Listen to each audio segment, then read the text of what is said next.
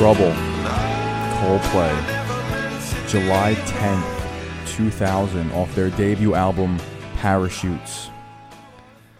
Now, in my mind, Parachutes and their second album, A Rush of Blood to the Head, was really when Coldplay was at their best. And unfortunately, that is when they were very early on in their career. This is their first and second albums I'm talking about. But Coldplay to me is a perfect example of when it's almost better for a band to stop making new music.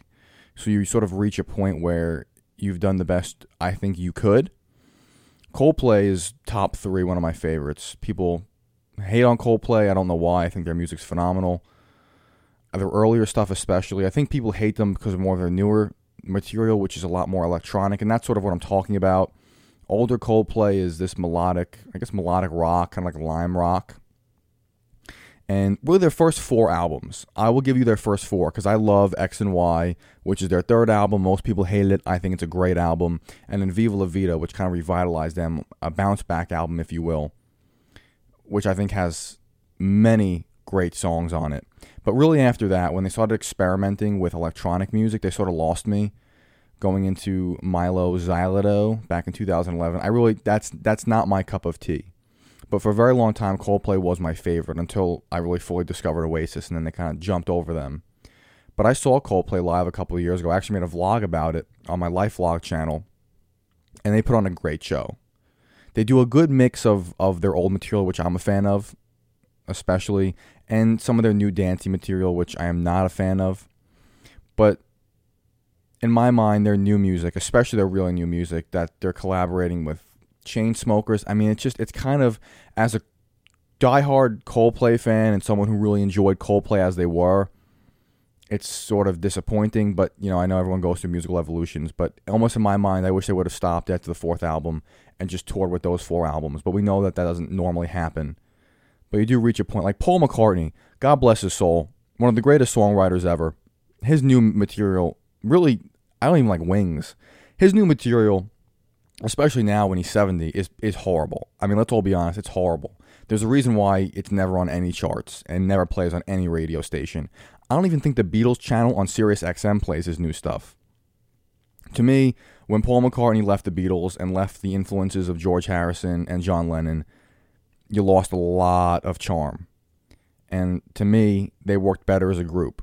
Now, I do love John Lennon's solo stuff. I actually think John Lennon was a much better solo artist, albeit shorter because of his untimely death than Paul McCartney. Unpopular opinion. And George Harrison's solo album, his first solo album was great.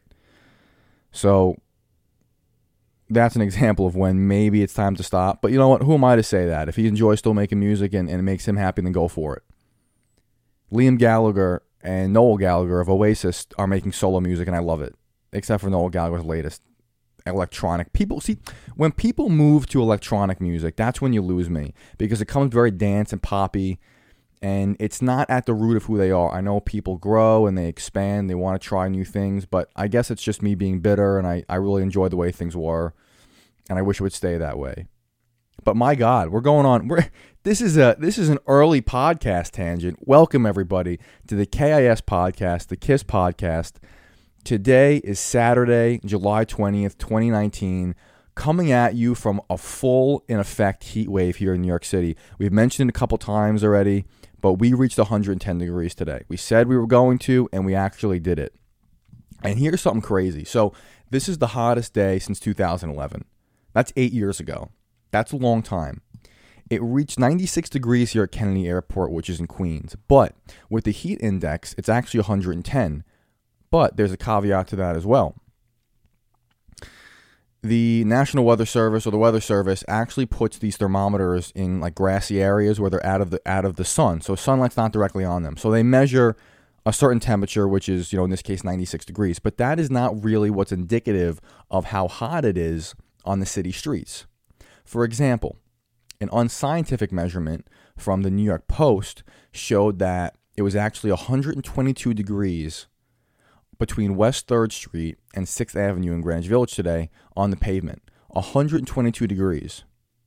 Even worse, at the Thomas Greene Playground in Brooklyn, the rubber bedding surged to 155 degrees.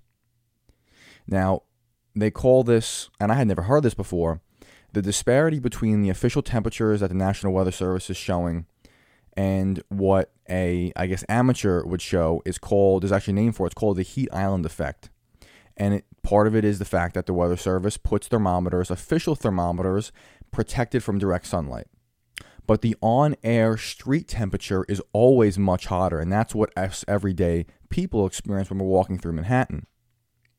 Because we're actually measuring the heat on the street and because heat's absorbed by the asphalt and the concrete and you know the buildings, the glass in the buildings, the heat is is more or less contained in one area.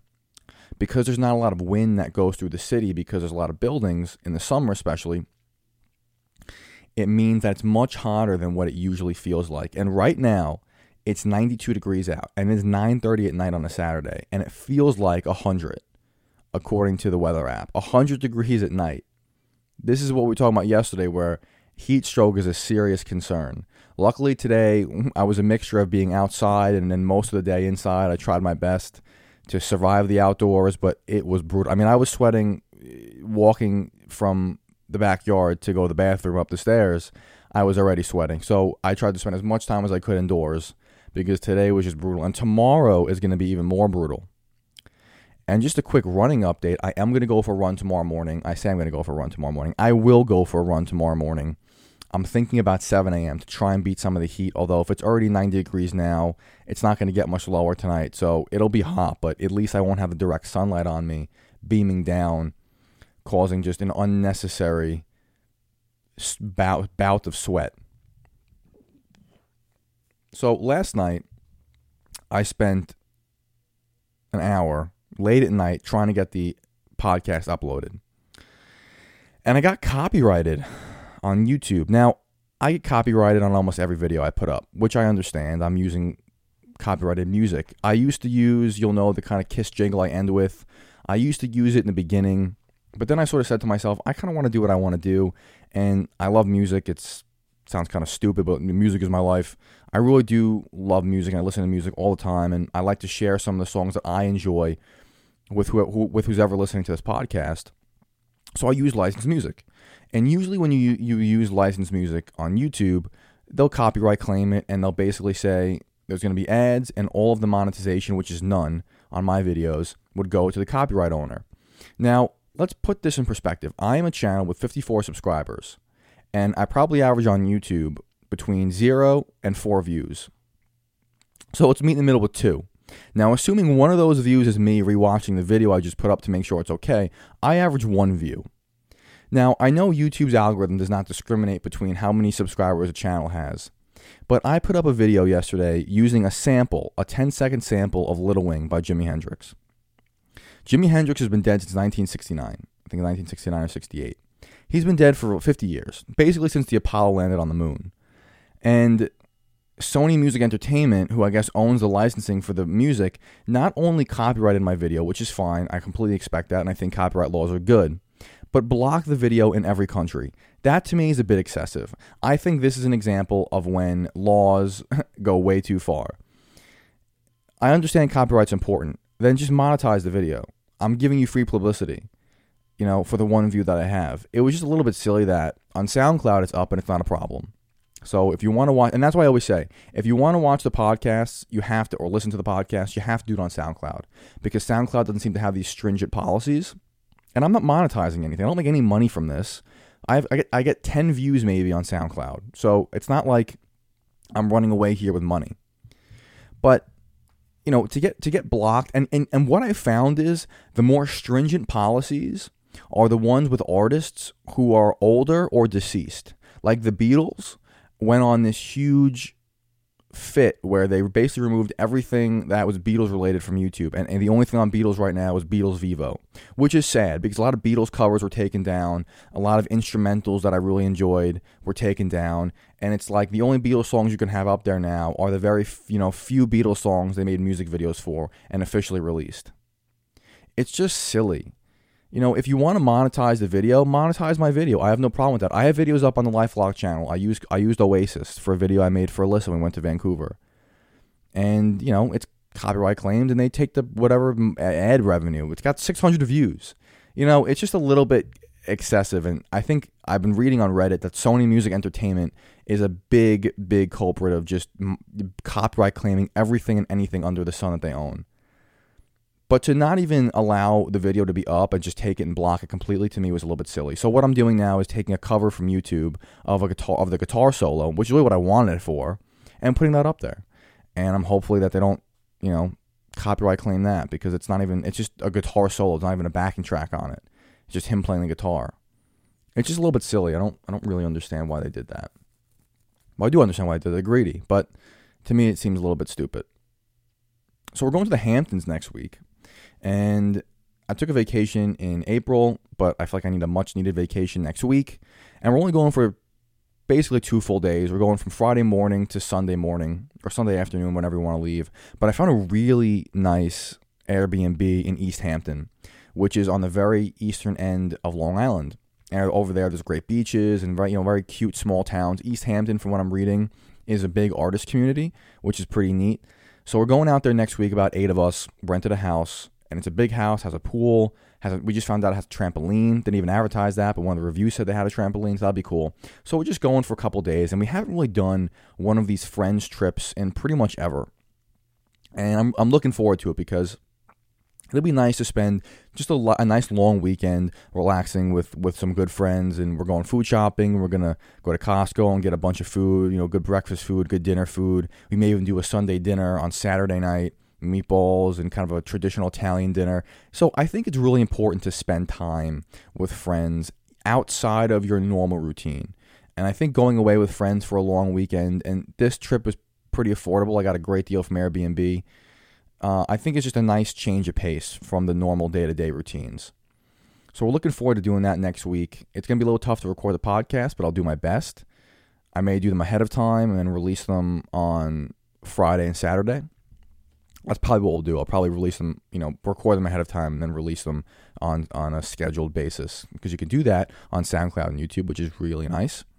But you know, got me thinking that you know we haven't. This is the first time we've really gone away with everybody, and to me, it should be a great trip. I'm looking forward to it. And then we're going to in August. We're going to Charleston, South Carolina or North Carolina, South Carolina, Charleston, South Charleston, South Carolina, because Charlotte's in North Carolina, South Carolina. I've always wanted to go to Charleston since really forever, as long as I can remember. The charm in the city, from what I've seen, and the history of the city being such an old city in the South, it just it looks like a place to visit in the summer, and that's what we're doing in late August. I've been on a real kick lately in the past couple years, not to even visit outside the country, but to visit inside the country. You know, as Americans, there's so much diversity in the United States that we often forget that we feel like we have to leave the U.S. to go on vacation, but that's not really the case. You know, I can go to Montana, which I do want to do, and we're planning a trip on that to go to Glacier National Park sometime next year. You know, I can go to Montana and then go down to Austin and get two totally different experiences. And I can go to Charleston and get a, a completely different experience there. And I can go to LA and get a different experience there. So, you know, we've done Nashville, we've done we're doing Charleston, we've done some eastern, eastern, northeastern cities, and then we've done Vancouver, which I know is not technically part of the US, but it's so close to Seattle, count it. And we had a great time. And Vancouver, if you've never been to Vancouver, A, I'd watch my video on the Life Vlog channel about my vlog there because we went to a lot of great places that I was able to vlog from. Beautiful views, great mountains, great food. You know, 20 minutes you're in the city and then 20 minute drive and you're outside the city in the middle of these thousands of foot mountains with snow caps and and you're on you know the most beautiful stretch of highway in the world called the Sea to Sky Highway. It really is a great experience. So if you've never been to Vancouver, I definitely recommend going. But the point was, you don't have to leave the United States to go on a great trip. And I kind of want to go to Nantucket or Martha's Vineyard sometime next summer. So there's a lot of exciting things with travel. I'm really trying to travel more at this point. Uh, we can, you know, lucky enough we were we were able to, so take advantage of that while we can. So apparently, fish can have breakups, and their breakups can really affect their mood, which I thought was really interesting. Very interesting. I use the word really a lot and very. I gotta make a habit of not doing that and actually use more descriptive words to describe something. Not say very tired, say exhausted, right? But a science study in France at the University of Burgundy studied this fish species called the convict cichlid. It's a, magn- a, a magnanim- whoa, monogamous fish species that does form long lasting pairs, which I thought was really interesting. I didn't think fish did that. But they did a series of tests where they basically took a female fish and they gave it kind of two men and then they picked the man and they took the man away and they found out that the the fish where the man was taken away essentially boiling it down in layman's terms was a more pessimistic fish and they did that through a series of, of food tests where they did different color food options and they basically chose a certain option that determined that the fish that was with a partner it didn't like was more pessimistic so very much like humans I had no idea fish really had any sort of cognitive ability. But it makes you also think that there have to be animals that I, critically think's the wrong word, but share the same emotion as humans. You know, you know cats and dogs, especially dogs, you know, they're emotional animals. They cry when they're upset and they get very excited when they see their owners and so they have to have some type of emotion. Now, do they realize they're exhibiting that emotion? I don't know. But nonetheless, reading that a fish can have a series of breakups or can have breakups and be really affected by it, to me is hilarious. It's sad and hilarious. Just imagine a, a depressed fish just swimming all by its lonesome after it lost the man of its life. It's sad, but I guess it makes you wonder that we're not that unique. That we share a lot of stuff with other animals. If anything, what makes us unique is the fact that we're very good at destroying the earth. That we that we are very unique on that point. Basically, we kill you kill each other, which other species do, but we're also very good at destroying nature and destroying our own habitat, which I don't think a lot of animals actually do. A little food for thought there. And finally, there's a company that's aiming to make flying a bit less miserable. Oh, if there's a company doing anything that would make the flying experience better for someone who is six foot two, you have my vote of approval. A Colorado company called Molon Labe Seating has a new design called the S1 Space Seating, which is essentially a design that increases the amount of room in between the middle seat or increases the amount of room on the middle seat. So what it's doing is it's taking the three seats that you're used to on airplanes and it's lowering the seat, the middle seat down below the two end seats and pushing that seat back a bit, a couple inches. And what this does is when you do this kind of layout, it actually adds three more inches. I'm sorry, two more inches. No, three. Three more inches of room for the middle seat because everyone knows when you fly, the middle seat is is just the worst. You can't have an armrest. There's never any room for the person in the middle unless you're someone small like Alyssa who's five foot. You know, if I'm six foot two, there's no way I'm getting in the middle. I would do anything in my power to not have a middle seat. But what this does is it lowers and moves back the middle seat, which solves the armrest problem because now the person in the middle seat ha- is kind of pushed back so they can actually share the armrest with the other two sides, which is a big deal. And it can happen within the confines of the plane because you're not you're not expanding the seat itself, right? So you can use the same structure that planes have now. You basically just replace the seats out with new seats and you'd give that middle seat three inches of extra room. Because I'm not that like wide of a person and I have a hard time fitting in the seats as they exist now. So when you see someone who is larger trying to fit into an airplane seat, they really should be buying two seats, but that's a story for a different day. This will at least allow that middle person a little bit of extra room as compensation for the seat that they currently have or a compensation for the for the having the middle seat because the middle seat sucks. But so does the window seat. Everyone can look out the window. I can look out the window from the aisle seat. The middle, the window seat's useless to me. The only downside, though, that's not all perfect. Uh, a downside with this seating arrangement is that it doesn't recline. Now, for me, as an example, I'm six foot three. I can't recline anyway because when you recline in an airplane seat, what it does is it moves the bottom of the seat forward as the top of the seat moves back. So I actually can't fit my knees if I recline the seat. So this doesn't affect me at all. I can care less if I can't recline the seat. But for those that sit in the middle, and I will pay extra money to not sit in the middle. For those that sit in the middle, this is a pretty neat idea. It's nice to see some type of change happening. Maybe. According to the company, they're working with 10 airlines right now, although no names seem to have been released. And it won't happen for at least another year. but please, guys, you know, like oh, we spoke about this before with the with the plastic, where the companies on airplanes were making a big deal that they were going green. I don't care about that. Don't go green. Give us better seating, please. Give me the bag of peanuts back, please. Ugh. What are we on? Oh, we're 20 minutes in. Oh, this is unbelievable. Time is just flying. I promise tomorrow we're going to have a new segment for the three of you that watch this, one including myself. Tomorrow we're going to have that new segment, I promise. I have it all ready to go. I just didn't have time today. We're going to have to push it to tomorrow, which is fine because we're doing these daily for at least the next 10 days. On that note, I'm going to end it here. It's a Saturday night. It's 1,000 degrees outside. We have to wake up early tomorrow to go for our run. I'll report back tomorrow how our run goes. On that note, guys, lots of love, lots of respect. Peace.